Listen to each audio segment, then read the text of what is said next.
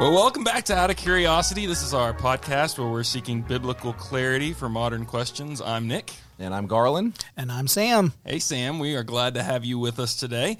Um, Sam's here to just help us navigate uh, today's question, which we are asking How do I respond when a brother or sister in Christ is found in sin?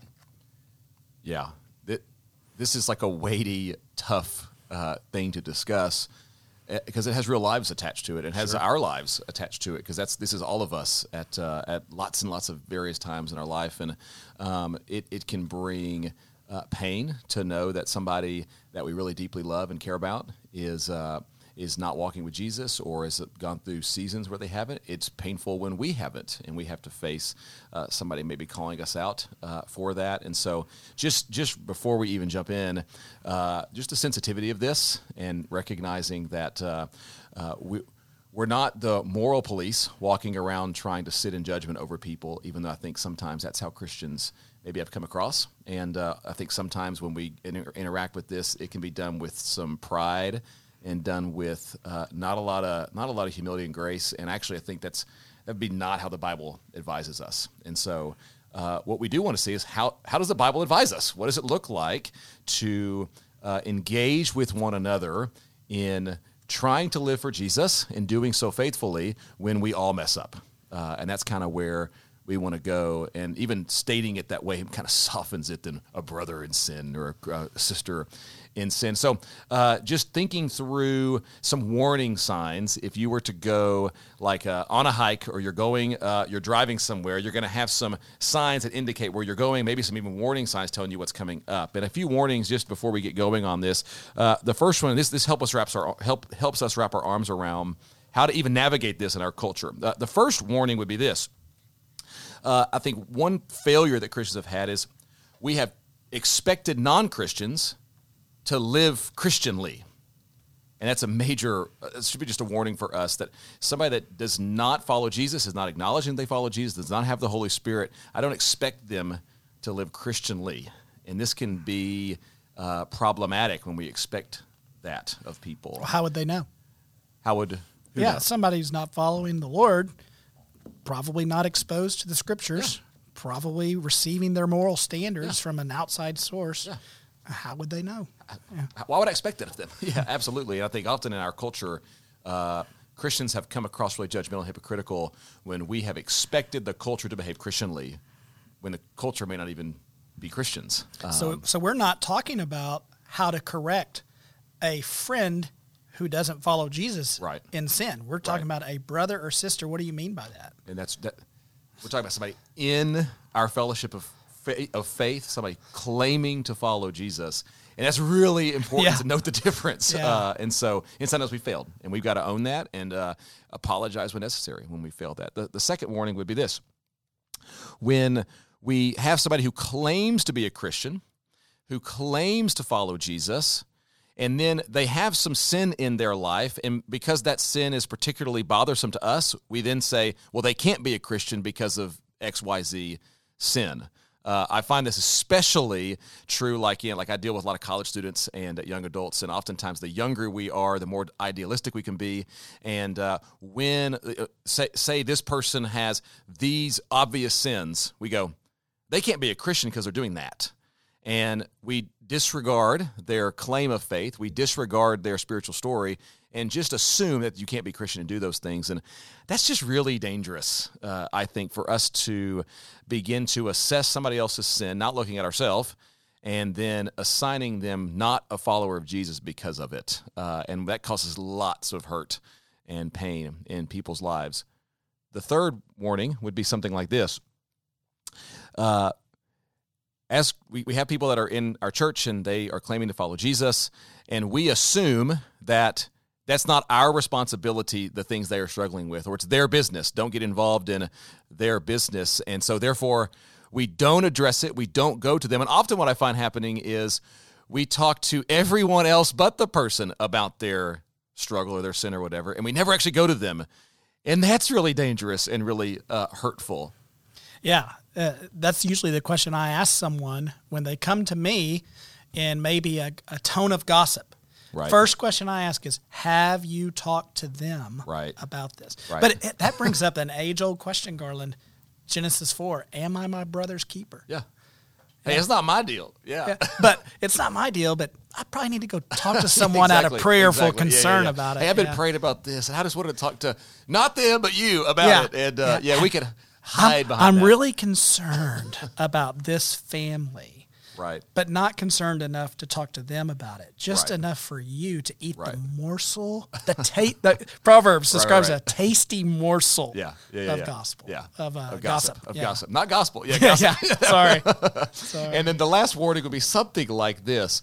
Uh, it's really difficult. Like I don't think the I don't think the New Testament expected what we find in our culture in America now, which is this, where you can have a large amount of people put the label of Christian on their life, but that mostly can can somewhat be a cultural thing. Uh, well, I'm Southern, so of course I'm a Christian. The New Testament doesn't seem to expect this to be a the, the kind of scenario that we find ourselves in. To to put on the label of Christian is to take the label of a humiliated, crucified one as the King and Lord of my life, and uh, to have it simply be sort of a cultural badge that we wear that's just that's just a warning. We have to know going in that uh, we live in a culture where there are some that would say yeah i'm a christian but not necessarily follow jesus with their life. Just kind of that's just the culture the air that they breathe the culture they were raised in. And that can make this very tricky to navigate uh, Yeah, especially if if you believe that we're headed towards a post-Christian culture. Uh, sometimes you know you go and talk to someone out of concern, and we're going to talk about how to do that today.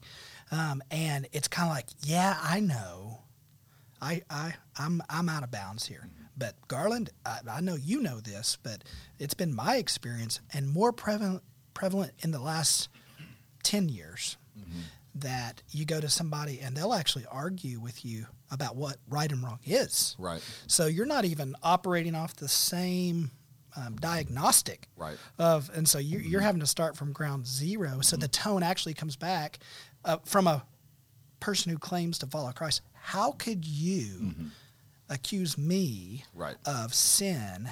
And, and they, they're not operating from the scriptures as Right. authoritative. yeah so that might be a whole other guardrail is just to go yeah i don't really do what the scripture says i don't really care Yeah, so, well, yeah.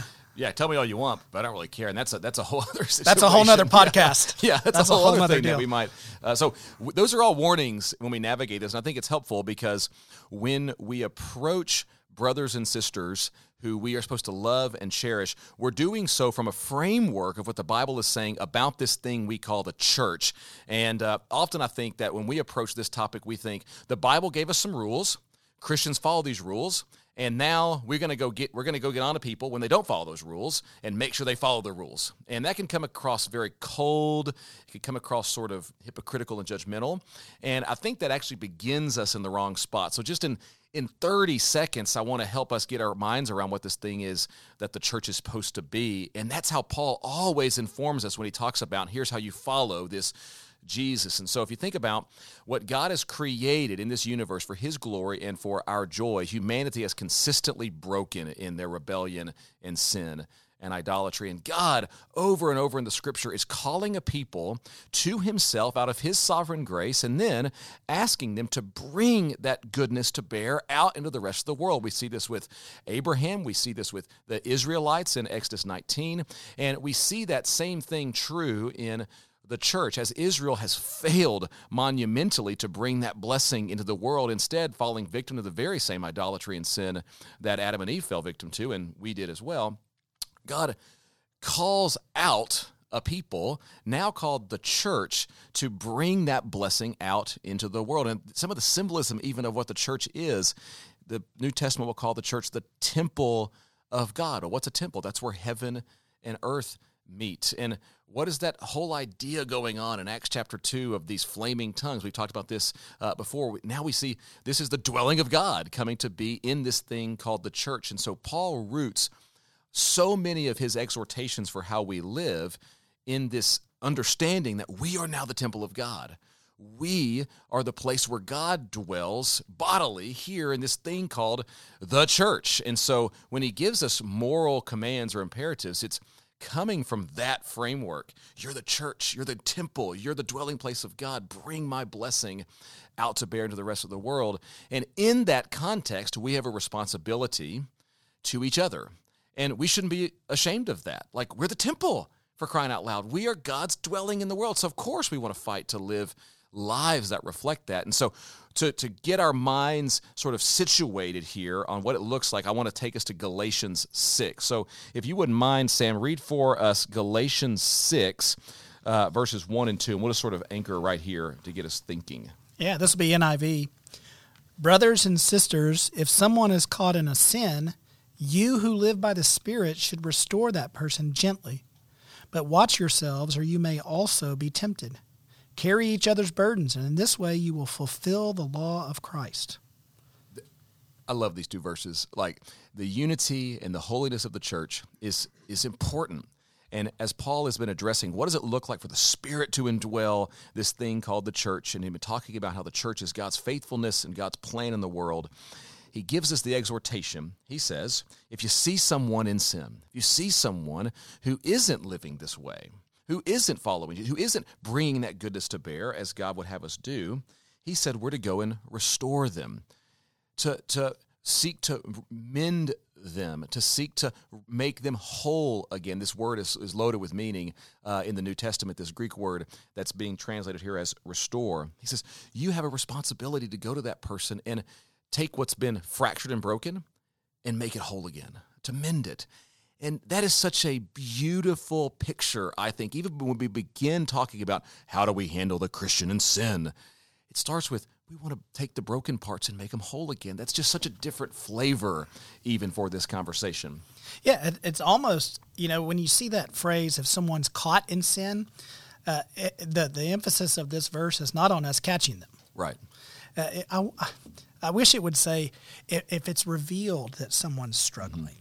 Mm-hmm. And the idea here of restoration is I, it's almost like if you see someone who needs help, you as a believer, you mm-hmm. as a family member should help mm-hmm. them. Mm-hmm. And so this even reading this verse, it can come across as we're sin catchers right. who are supposed to go point that out, but it, but it's not. We're not out looking for someone to be mm-hmm. caught in sin. Mm-hmm. But hey, if it comes across your path, you see someone who needs help, then you ought to help restore them. And I love that that Greek word that means to mend, mm-hmm. to like a broken bone being mm-hmm. set.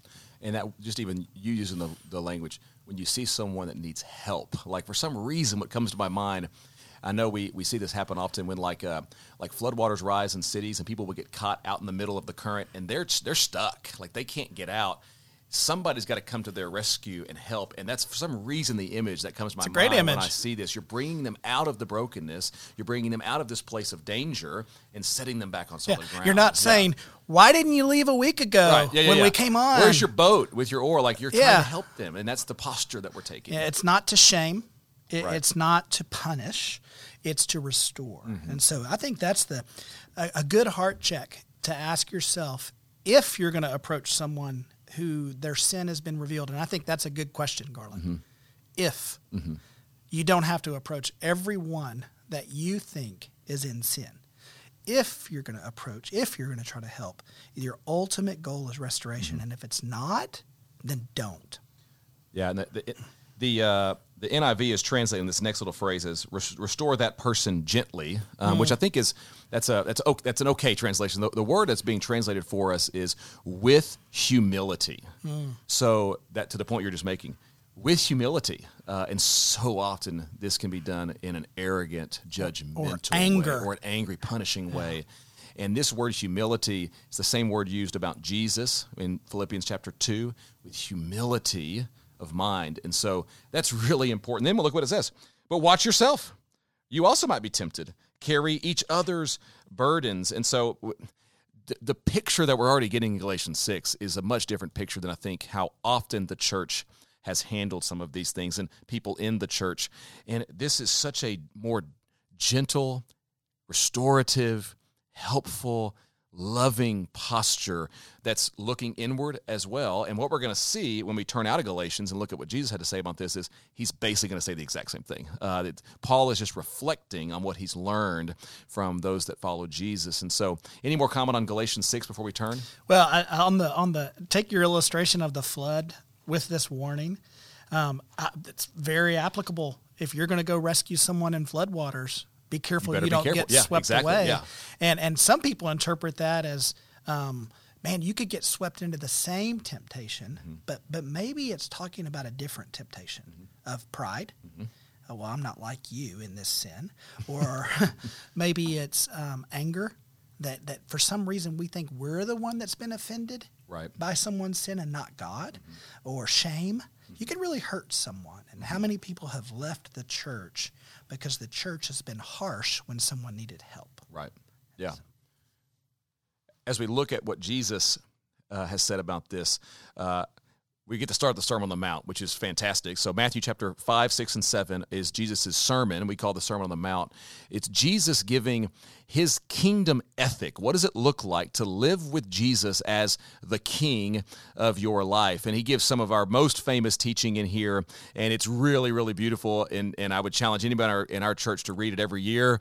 But and he gets, when he gets to chapter 7, he will speak to this. And uh, if you wouldn't mind, uh, Sam, read for us uh, uh Matthew chapter 7, and we're going to include verse 6. I actually think it fits in the context. So uh, we scholars have debated what to do with verse 6 We'll make sense of it hopefully Go for it. Well, I'll just say up front, I'm really excited you're going to solve that for us. We're going to throw a suggestion out there and yeah. see if you, you and Nick agree. Yeah. Nick, aren't you excited for oh, that? I cannot wait for that. but scholars have debated for thousands of years. Garland will solve today. You've heard it said, but Garland says. yeah.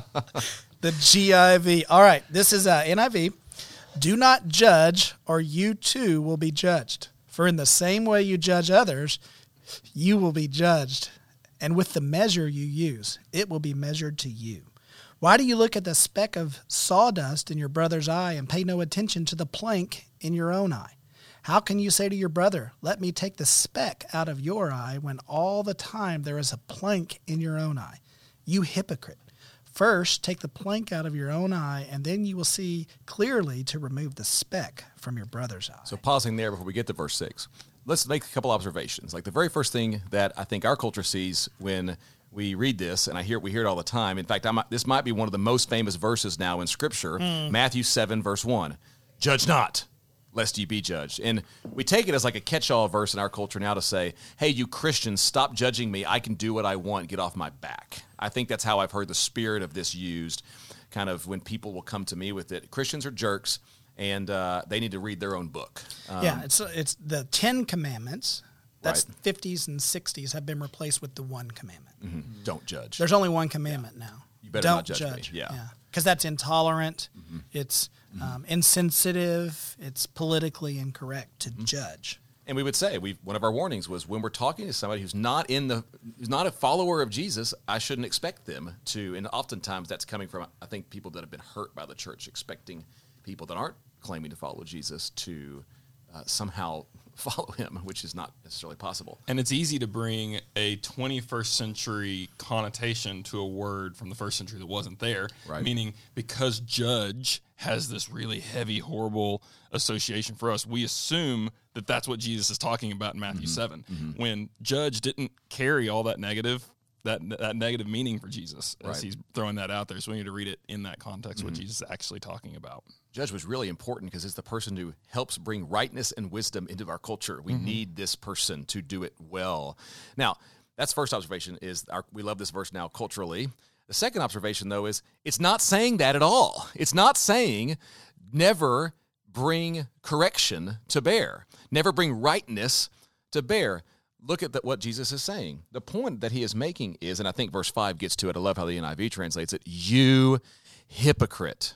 He says, first take the speck or the piece of sawdust in NIV out of your own eye, then you can bring the correction into the, the situation with your brother or your sister. So I think what we can see Jesus is hammering away at here is not correcting and helping each other, as we've talked about in Galatians, but doing so hypocritically never looking at your own the junk in your own life. Uh, and man, that is such a great starting point for all these conversations. I mean, it's meant to be satire. It's meant to be funny. I mean, Yes. you picture you're, you're going in for LASIK surgery, and the eye surgeon walks in with a blindfold on, right. and you go, "I don't think this is going to go really I well." I don't know if I'm you at the right place here. Yes, I mean it's meant to be funny. The idea that you, the eye is such a delicate organ. The idea that you're going to do this very delicate procedure while you have a giant plank sticking out of your head. It's meant to be comical. That idea of I'm going to go make a correction in someone else when I have something I'm absolutely blind to in mm-hmm. my own life. Mm-hmm. Yeah, it's not telling you not to judge. In fact, Right. we can't help but judge. Mm-hmm. We can't help but make make uh, judgment calls in all areas of life because there are standards or expectations. And we're driving up the highway, and all of a sudden traffic slows down. We mm-hmm. make a judgment. This is not normal. Mm-hmm. So it's not telling us not to judge. It's telling us not to hypocritically judge others. Mm-hmm. Don't approach someone and point out their sin from a disposition that you don't have sin. So it speaks again, you know, we just talked about gentleness and humility, the tone of judgment. It doesn't say there's not a standard and that we can't reconcile things we see to that standard. Yeah, it that, that's just a much much more gentle way, I think, to begin. I always advise people, and I've tried to practice in my own life, uh, s- kind of start the conversation acknowledging your own brokenness and sin. Uh, it's like here's here's man here's where I struggle. Here's where I'm still uh, trying to follow Jesus. Where I'm still on the path to try to learn who Jesus is more. Hey, I need your help in this as well. Hey, can I point something out that I'm that I think I'm seeing in, in your life? Uh, and that, that just that posture is so different. And Jesus is advising us that right here. Uh, now, verse six. Some people. This has been debated. We haven't read it yet. Yeah, you want to read it? Yeah, read Yeah, we better six. read it, yeah. let's read it. All right. Do not give dogs what is sacred. Do not throw your pearls to pigs. If you do, they may trample them under their feet and turn and tear you to pieces. So the question is, how does this relate to the first five verses, and uh, does it? And it does. Some people would say no. Jesus is is being sort of summarized here.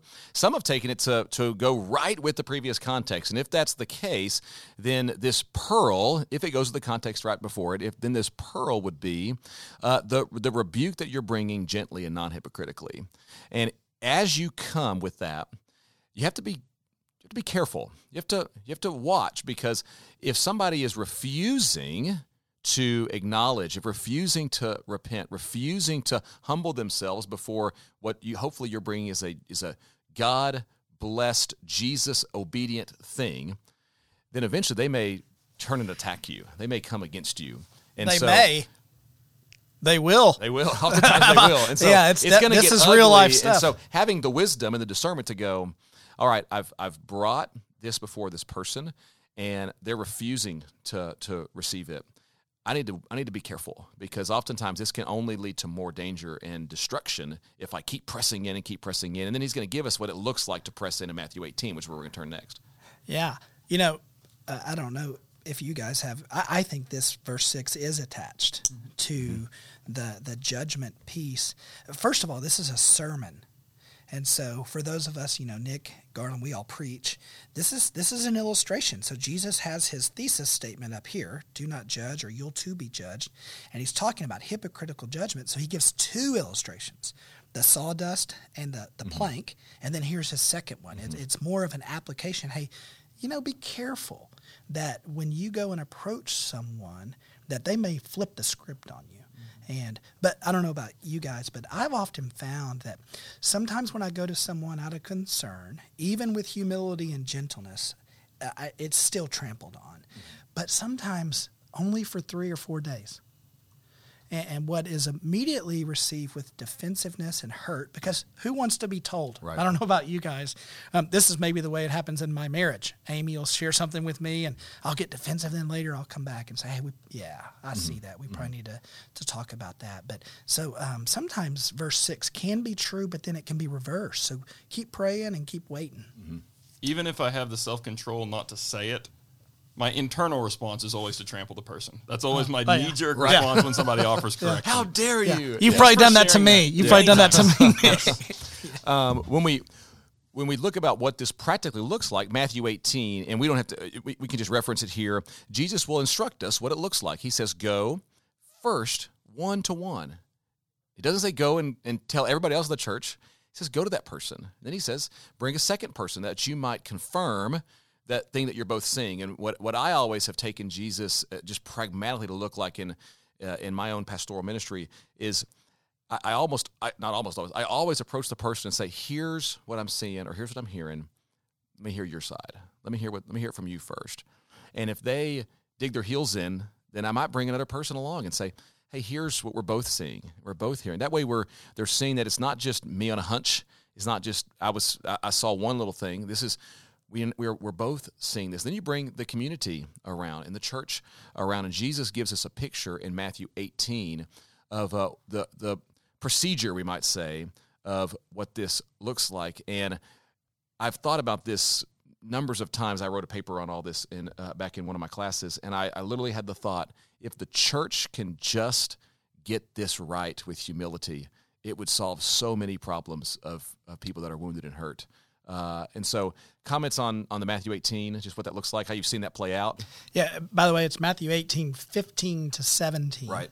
And um, man, I would plead with people to do this, to mm-hmm. work this model. I would add a step. Mm-hmm. I know this is Jesus' sermon. Mm-hmm. Yeah, yeah. Be careful, Sam. well, I'll do to Jesus what everybody does to me. Tell me what I should have preached. Yeah, yeah, yeah. Oh, yeah. Jesus. yeah. Right now, Jesus is. But I think it's implied. I think it's implied. Uh, verse 15a. You know, before we get there, right? Man, talk to God first. Yeah. How many times have we felt like we need to go talk to someone about their sin and we haven't talked to God about them? get your heart right. You're there to restore. You're there to do it gently and humbly. And um, but if some if people would work this model, go talk to someone one on one in gentleness, humility, with the hope of restoration. Most of the time, I just come to someone and I just say, "How's it going?" That's usually all it takes. You just push that snowball down the hill a little bit, and and and and if they say, "Good," uh, what's up? you may you may have to take the, the, the reins a little bit, but a lot of times just how's it going out of concern and and man they're feeling the weight of this because if you're approaching them, they're probably into something pretty deep. They didn't accidentally let a curse word out when they right, hit their right, right. thumb with a hammer, and you, you're you're approaching you're them out of that one, man. yeah yeah. Take uh, the, I gotta take the log out of my eye. But I think if people would work this model, because oftentimes somebody will come to me and gossip, and I'll say, "Have you talked to them?" And then I'll say, why don't you try that first? Really good. Yeah. And I think we've all felt the pain. I mean, I had a particular situation where uh, I had I had done something and had, somebody had shared it with like 10 other people before it ever got to me. So it got to me like five steps down that this confrontation needed to happen. And that sting of finding out you've been talked about uh, is so, so painful. And, mm-hmm. and I, I just think, yeah, a lot of hurt would be avoided if we would practice this. Well, just just to just to kind of wrap this up, I think in in uh, in my own personal life, I remember there's a really good friend of mine. Uh, he he would have been my best man if I didn't have a brother, and I was his best man. His name's Van, and uh, this is when we were in college. And uh, there was something that I was doing that uh, I didn't think anybody knew about, and uh, he knew, and he had the courage to do this. He he said, "Hey, let's go hang out." He took me to uh, like kind of our favorite place to go eat. We hung out. We talked football for a little bit. We were, we were just joking around. He said, "Hey, I want to talk to you about something," and uh, he had the guts to look at me and tell me. He said, "Hey, I know this is going on." He was he told it in a way that I needed, which this might be this might make people uncomfortable. He said, "He said I know what's going on. I know that you don't want people to know. You wouldn't want the people that you lead to know." He said, uh, uh, "He said, I know, and I just want to give you a very simple option." He said, Don't do it again, or I will lose respect for you as a man and as a follower of Jesus. And he had the courage to say that to me. And I needed that. I needed him to come at me in that kind of way because it showed me the seriousness of it. He spoke that in a way that was, he said, Man, I'm I struggle too with this, but he had the courage to come talk to me first. And I am so thankful to the Lord because he was right. And I went, I said, You're right. I will never do that again and uh, he had the the guts to follow up with me on it. And so uh, I always remember that story in my life because I don't know where that would have led if he didn't have the the guts to come in there and, and hit a blind spot uh, in my life. And so if you're listening to this Van in Memphis, thank you. Well, and something that story illustrates that's been a core value around fellowship for a long time is that truth travels best the road to relationships. Right. And y'all had a, a lot of relational equity mm-hmm. in place for him to be able to come that directly to you. And so prior to Matthew 18, it assumes that we're living in relationship with each other, that you know each other well enough and you have enough trust that you're set up to do Matthew 18, Matthew 18 well. Yeah, and and also, you know, I was reminded of Proverbs twenty seven six that says, "Wounds from a friend can be trusted, but an enemy multiplies kisses." And so, sometimes um, the most loving thing you can do is to um, confront someone out of the heart of restoration in the tone of gentleness and humility. And I've definitely had people do that for me. Hey, I've also had someone come to me to confront me about something that wasn't true. And so also remember when you go to someone, um, you might phrase it as a question. Hey, this is this has come up, or an accusation has been made, or I've come across some information. Um, I just wanted to, hey, is this going on? And somebody may say, no, actually, no. You know, and at that point, you've got to say, you know what, hey, I appreciate that, and and you got to back off. I've had that happen, and then found out later it was true. So this is delicate stuff. But but I've actually had someone come and and uh, confront me out of love, and and just say, no, not really, no, not really an issue. And they said, oh, well, I'm sorry, and uh, they they were just a part of the gossip, and so. Well, Garland, Sam, thanks for the, the biblical wisdom and clarity you brought to this. It's been it's been helpful for me, and, and hopefully it it helps everyone listening to take this issue out of just a theoretical cloud into the practical, real life places that this happens. And uh, that's our aim. So thanks for listening to Out of Curiosity. Thank you for listening to Out of Curiosity as we discussed how to respond to a brother or sister in sin. For further study, we recommend looking in Scripture at Matthew 18, 15 to 20, and Galatians 6, 1 to 10. If you want to send in a question or contact us, go to oocuriosity.com and follow us on Instagram at oocuriosity. Be sure to subscribe to keep up with future episodes.